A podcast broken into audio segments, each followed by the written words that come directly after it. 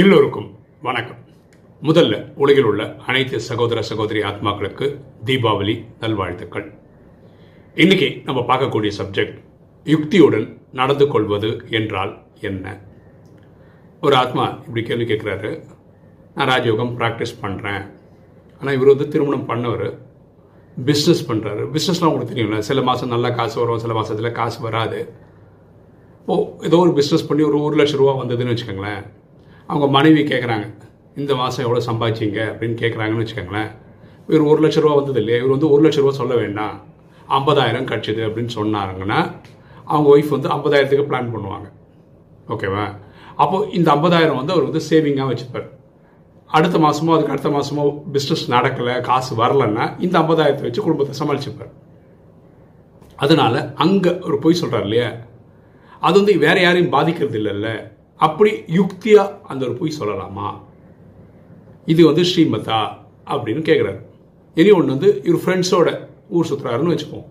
அப்போ மனைவி கேட்குறாங்க, ஃபோன் பண்ணி நீ எங்கே இருக்கீங்க அப்படின்னு கேட்குறாங்கன்னா, அப்போ நான் என்ன சொல்கிறது? நான் இருக்கிற இடத்தையே சொன்னால் வீட்டுக்கு வந்தால் சண்டை தான் நடக்கும். அதனால் ஃப்ரெண்ட்ஸ் கூட இருக்கேன்னு சொல்கிறதுக்கு பதிலாக நான் வேலை விஷயமா இருக்கேம்மா, வேறு ஏதாவது ஒரு விஷயம் சொல்லி அந்த மாதிரி ஒரு பொய் சொல்கிறேன். இந்த பொய் சொல்கிறதுனால பெருசாக வேறு யாருக்கும் பாதிப்பு இல்லை, அதனால் ஏன் அந்த ஒரு பொய் சொல்லக்கூடாது? அது யுக்தியில் தானே வரும் அப்படின்னு கேட்குறாரு. அதுக்கு அவர் வந்து ஜஸ்டிஃபை பண்ணுறதுக்காக என்ன சொன்னால், திருவள்ளுவரே யாரையும் பாதிக்காத பொய் சொல்லலான்னு சொல்லியிருக்கிறாரு, இப்போ நீங்கள் சொல்லுங்கள் இது ஸ்ரீமதா ஸ்ரீமதி இல்லையா அப்படின்னு கேட்டிருக்காரு. இது யுக்தி இல்லையா அப்படின்னு கேட்குறாரு. அவரோட கேள்விக்கு தான் இன்றைக்கி வீடியோவில் நம்ம பதில் சொல்ல போகிறோம். ஓகேவா? அதுக்கான முயற்சி பண்ண போகிறோம். ஓகே, ஃபஸ்ட்டு ராஜயோகம் என்ன சொல்லுது அப்படின்னா, ஒரே வேர்டில் சொல்லணுன்னா பொய் சொல்கிறது கரெக்டு கிடையாது, பொய் சொல்வது ஸ்ரீமத்து கிடையாது. இப்போ நம்ம பக்தியை பார்த்துட்டு அதுக்கப்புறம் ராஜயோக விளக்கம்லாம் பார்க்கலாம். பக்தியில் உங்களுக்கு ஹரிச்சந்திரன் கதை தெரியும். ஹரிச்சந்திரன்றவர் வாழ்க்கையிலே பொய் சொல்லாதவர். அதனால் என்ன பண்ணுவார், அவர் ராஜ்யம் இழந்துருவார், பையன் இறந்துருவான் இல்லையா, மனைவி பிரிவாங்க, அவன் நகையெல்லாம் விற்றுருவார். ரொம்ப கஷ்டம்னா கஷ்டம். ஆனால் அவருக்கு டார்ச்சர் கொடுக்குறவங்க என்ன நினைக்கிறாங்கன்னா, இவர் ஒரு பொய் சொன்னால் எல்லாத்தையும் திருப்பி தரது தயாராகவே இருக்காங்க. ஆனால் எங்கேயுமே அவர் பொய்யே சொன்னதில்லை. கடைசியில் ஹரிச்சந்திர கதை எப்படி முடியும்னு பார்த்தீங்கன்னா, சிவனே அவருக்கு முன்னாடி தோன்றி அவர் இழந்த ராஜ்யத்தை, பையனை, சொந்தம், பந்தம், எல்லா சொத்துக்கு சுகாலாம் திருப்பி கொடுத்துருவார். அப்படி தான் உங்களுக்கு ஹரிச்சந்திரன் கதை முடியும். அப்படின்னா என்ன, வாய்மையை காப்பாற்றினால அவருக்கு எல்லாமே நடந்தது அப்படின்றது அந்த கதை. அடுத்த கதைக்கு வருவோம், மகாபாரதம். அதில் வந்து யுதிஷ்டனும் பொய்யே சொல்ல மாட்டான், தர்மபுத்திரன், தர்மத்தை கடைபிடிக்கிறவன். ஆனால் போர்க்களத்தில் என்ன தேவைப்படுதுன்னா, அந்த குரு இருக்கார் இல்லையா துரோணர், அவரை வந்து யாராலையும் கொல்ல முடியாது அவ்வளோ ஈஸியாக. அவரை கொல்லணும் அப்படின்னு யோசித்து பார்த்தீங்கன்னா, அவரோட பாசெல்லாம் அவர் பையன் மேலே தான், அஸ்வத்தாமா. அந்த அஸ்வத்தாமா வந்து சிரஞ்சீவி, அவனுக்கு சாவே கிடையாது. ஆனால் அவன் இறந்துட்டாதான் அவர் வந்து மனம் உடைஞ்சு போவார். ஸோ என்ன பண்ணணும், வேறு யாராவது வந்து அவங்க பையன் இறந்துட்டேன்னு சொன்னால் கூட இவர் கேட்க மாட்டார். அது தர்மபுத்திரன்னு சொன்னால் தர்மம் பொய்யே சொல்ல மாட்டான்ல.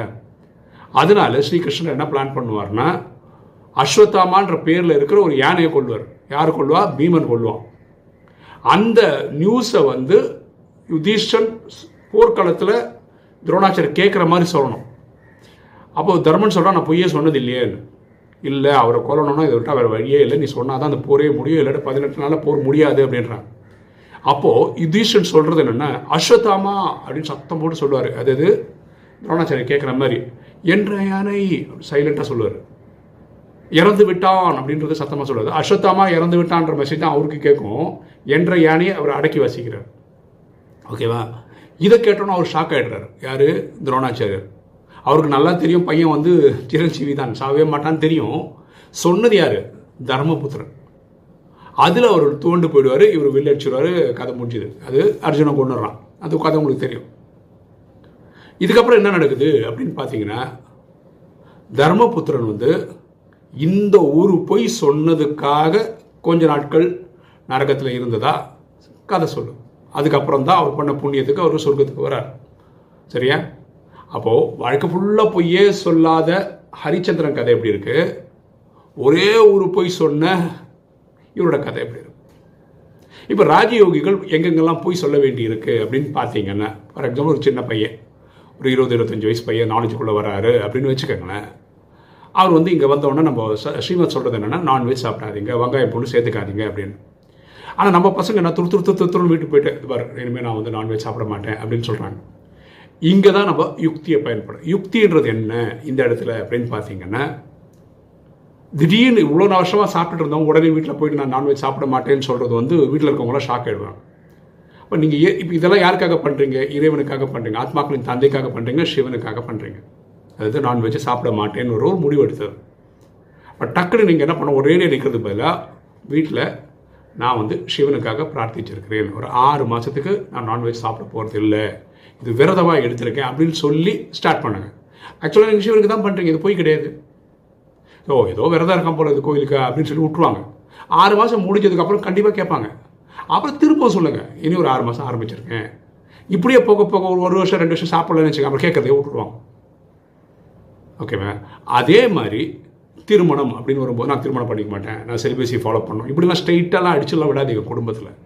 அங்கே யுக்தியை எப்படி நடந்துக்கணும், நீங்கள் படிக்கிற பையனாக இருந்தால் படித்ததுக்கப்புறம் தான் எதுவாக இருந்தாலும் பார்க்கணும், இப்போ படிப்பு தான் எனக்கு கான்சன்ட்ரேஷன் அப்படின்னு சொல்லுங்கள். இப்போ வேலை பண்ணுறீங்க, அப்போ திருமணம் பண்ணிக்கக்கூடாது அப்படின்னு நினைக்கிறீங்க, அப்போ குடும்பத்தில் என்ன சொல்லுங்கன்னா, இப்போ நான் வந்து 10,000 தான் சம்பாதிக்கிறேன், நான் வந்து ஒரு நல்ல டீசன்ட் சேலரி சம்பாதிக்கிற அளவுக்கு நான் வந்ததுக்கப்புறம் நான் பார்க்குறேன், அப்புறம் பார்த்துக்கலாம் அப்படின்னு சொல்கிறது. இல்லை நான் ஒரு வீடு வாசல் வாங்கினதுக்கப்புறம் பார்க்குறேன் அப்படின்னு சொல்கிறது. இல்லை ஒரு 6 டிஜிட் சேலரி வரட்டும் அதுக்கப்புறம் பார்க்குறேன்னு சொல்கிறது. இப்படியே சொல்லி சொல்லி சொல்லி வரும்போது பெட்டராக இருக்கும். ஒரு ஸ்டேஜில் என்ன வேறு வழியே இல்லை, நல்ல செட்டில் ஆகிட்டாரு, நல்ல கார்லாம் வந்து வீட்டில் பார்ப்பாங்க. அப்போ என்ன பண்ணணுன்னா, அந்த கல்யாணம் பண்ணிக்கிற பெண் இருக்காங்களா அவங்களுக்கு ஃபோன் பண்ணி, இல்லைம்மா எனக்கு ரியலாகவே திருமணத்தில் பெரிய இன்ட்ரெஸ்ட் இல்லை, நீங்கள் பிடிக்கலன்னு சொல்லி நீங்கள் இதை ஆஃப் பண்ணிவிடுங்க அப்படின்னு சொல்லி அவங்கள வச்சு சொல்ல வச்சு இதை நிறுத்திக்கலாம். ஒரு ஸ்டேஜுக்கு மேலே என்ன ஆகிடும்னா, இவங்க வீட்டுக்காரங்களே புரிஞ்சுப்பாங்க, இவன் வந்து இது ஒரு மெடிடேஷன்லாம் பண்ணுறான், அவனுக்கு திருமணத்துக்கு ஆர்வம் இல்லை, சரி அவனை டிஸ்டர்ப் பண்ண வேண்டாம் அப்படின்னு அவங்க விட்டுடுவாங்க. இதுதான் யுக்தி. சில இடங்கள் என்னதுன்னா, நம்ம வேற ஒரு வீட்டுக்கு போகிறோம், அவங்க நம்மளை சாப்பிட கொடுக்குறாங்க ஏதாவது. சில ஆத்மாக்கள், நம்ம ராஜயோக ஆத்மாக்கள் என்ன சொல்கிறாங்கன்னா, ஒரு வீட்டுக்கு ஒரு அனுபவம், பிரதர் சொன்ன அனுபவம் சொல்கிறேன். ஒரு வீட்டுக்கு போயிருக்காரு, அவங்க டீ கொடுத்தாங்க, சொன்னால் நான் டீலாம் குடிக்கிறது இல்லைங்க, வெளியே எங்கேயும் சாப்பிட்றது இல்லைங்க. அவர் சொன்னால், நாங்கள் லௌகீக பிராமின்னு, எங்களோட அவ்வளோ ஒழுக்கமாக இருப்பீங்களா நீங்கள்? இல்லைங்க, உங்களோட நாங்கள் ஒஸ்திங்க, நாங்கள் உச்சி குடும்பி உள்ள பிராமணர்கள், வானிலை பரமாத்மா சொல்லியிருக்காரு, அதை வச்சு இவர் சொல்கிறார். ஆக்சுவலாக நீங்கள் பெரியவர் நான் பெரியவர் பேசத்தெல்லாம் யுக்தி கிடையாது, அது கரெக்டும் கிடையாது. அதுக்கு பரமாத்மா ஒரு ஐடியா சொல்கிறார். இப்போ நீங்கள் ஒரு வீட்டுக்கு போகிறீங்க, தெரிஞ்சவங்க அவங்க, அதனால தான் உங்களுக்கு டீ காஃபிலாம் கொடுக்க தயாராக இருக்காங்க. அந்த டைமில் நீங்கள் எப்படி யுக்தியாக சொல்லலாம் அப்படின்னு பார்த்தீங்கன்னா, இல்லைங்க இப்போ நான் ஃப்ரூட்ஸ் மட்டும்தான் சாப்பிட்றது அப்படின்னு சொல்லுங்கள். ஆப்பிள் தான் கொடுங்க நான் சாப்பிட்றேன் அப்படின்னு சொல்லுங்கள். ஓ இப்போ இவருக்கு டயட்டில் இருக்கார் போல இருக்குது, அதனால இப்படி சொல்கிறார் போல இருக்கு, அந்த வீட்டுக்காரங்க இருந்தால் அதை கொடுப்பாங்க, இல்லைனா எனக்கு ஒன்றும் வேண்டாம் இருந்தால் இது கொடுங்க அப்படின்னு கேளுங்க. சாப்பிட்ற டைம் சாப்பிட்டே ஆகணும் அடம்பிடிச்சான்னு வச்சுக்கோங்களேன், நீங்கள் என்ன பண்ணுங்கள், தயிர் சாதம் தான் கொடுங்கன்னு கேளுங்க, இல்லை ஒரு பிஸ்கெட் பேக்கெட் இருந்தால் 2 பிஸ்கெட் இருந்தால் கொடுங்க, இல்லை ஒரு பிரெட் இருந்தால் கொடுங்க, இப்படி கேட்டுவாங்க.